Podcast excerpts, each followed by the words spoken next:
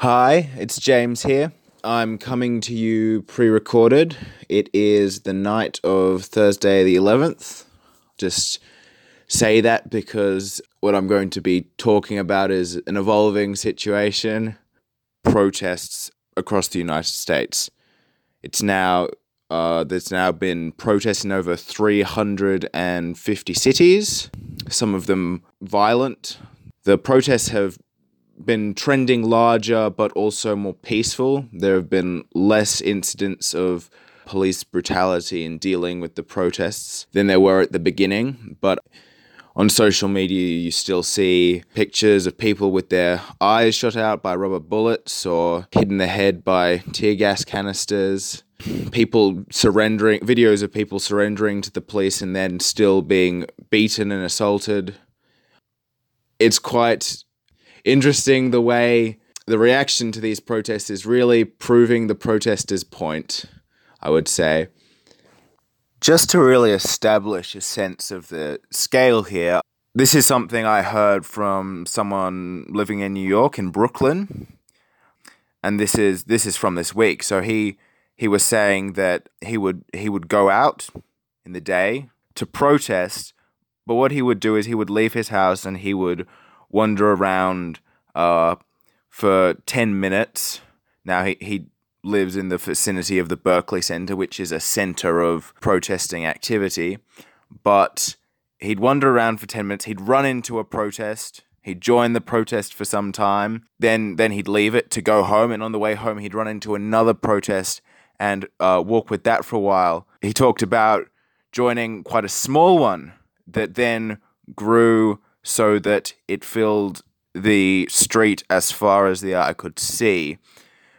There, there's basically like in these major metropolitan centers in the US, there's protests around police precincts. Like one, once an hour, a new protest begins. It's quite quite impressive the sheer kind of volume of people and the dedication of some of their organize the organizers, but also just the amount of people that are showing up all throughout the day. So that's that's like what you're dealing with in terms of like the nature of the protests themselves. I want to zero in on just two two particularly interesting cases in Minneapolis and Seattle. Minneapolis is of course where George Floyd lived and died and it is very much the epicenter of this movement. What happened there was some protesters actually burned down the police precinct where the officers who killed George Floyd uh, worked. They burned it down. And what has happened since, despite all of Trump's rhetoric about cracking down on these protesters and, you, you know, he sent in the National Guard to 32 states. But what's happened is the Minneapolis City Council has actually voted with a veto, veto proof majority to disband the Minneapolis police force. What this means is somewhat uncertain. What what will take the police the place of the police force? You know, will it be a private security contractor thing? Will it be a a, a peacekeeping force that you know will will any new force be carrying guns or not?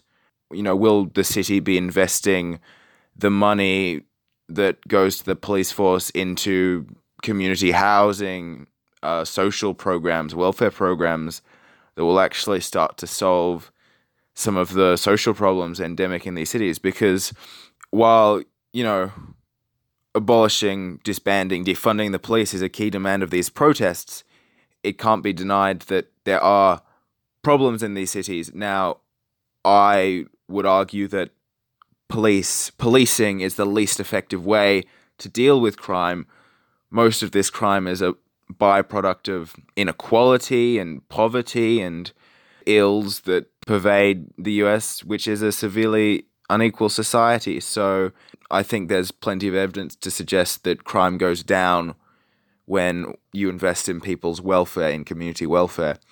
So it's it'd be interesting to watch as the situation develops in Minneapolis, but you can't deny that these protesting tactics even the burning down of a police station were supremely effective.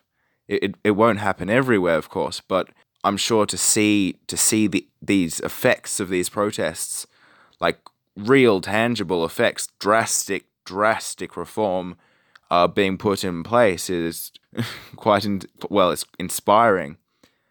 The other th- place I want to talk about is Seattle. In the Capitol Hill area in the city of Seattle, an autonomous zone has actually been declared. This was like the site of like a lot of clashes between protesters and police in the previous weeks. But what's actually happened now is the police have withdrawn from the area completely, and the protesters have claimed it as, as I said, an autonomous zone, meaning they've blocked off the streets to cars. You know, everyone's walking on the sidewalks. It's being run as a, a little semi permanent community.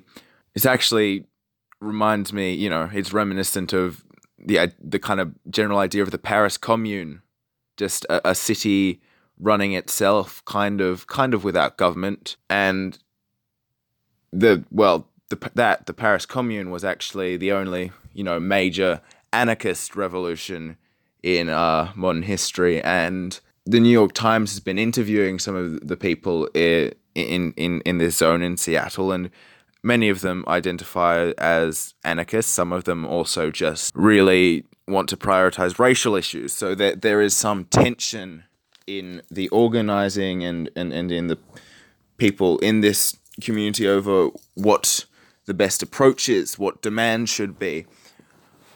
But it really does remain to be seen what's going to happen here. Trump's called Trump's called the protesters domestic terrorists and called on the governor, Jay Inslee, to like regain control. But city figures, the fire chiefs, the Department of Transportation have really been cooperating with with, with the zone. I mean, what it's what some of the people there are calling it is the the Free Republic of Capitol Hill. It's a, the banner out the front of the area. But it does remain to be seen like how this will develop. Will the police come back in and break it up, or will this be an ongoing thing? How long will this last for? Will it be, de- be become an officially autonomous area? Just got a quote here from one of the people there. This is in an article in the New York Times. A 23 year old doctor, John Moore, saying, We are trying to prove through action and practice that we don't need them. He's referring to police, and we can fulfill the community's needs without them. Very interesting stuff. I don't think anyone could have really pictured just a month ago, you know, protesters having taken over a major a, a major area in a major US city or a city di- disbanding its police force. There's real radical changes happening uh, at quite a fast pace. So this is an incredible moment. I think maybe the status quo beginning to collapse. It it remains to be seen.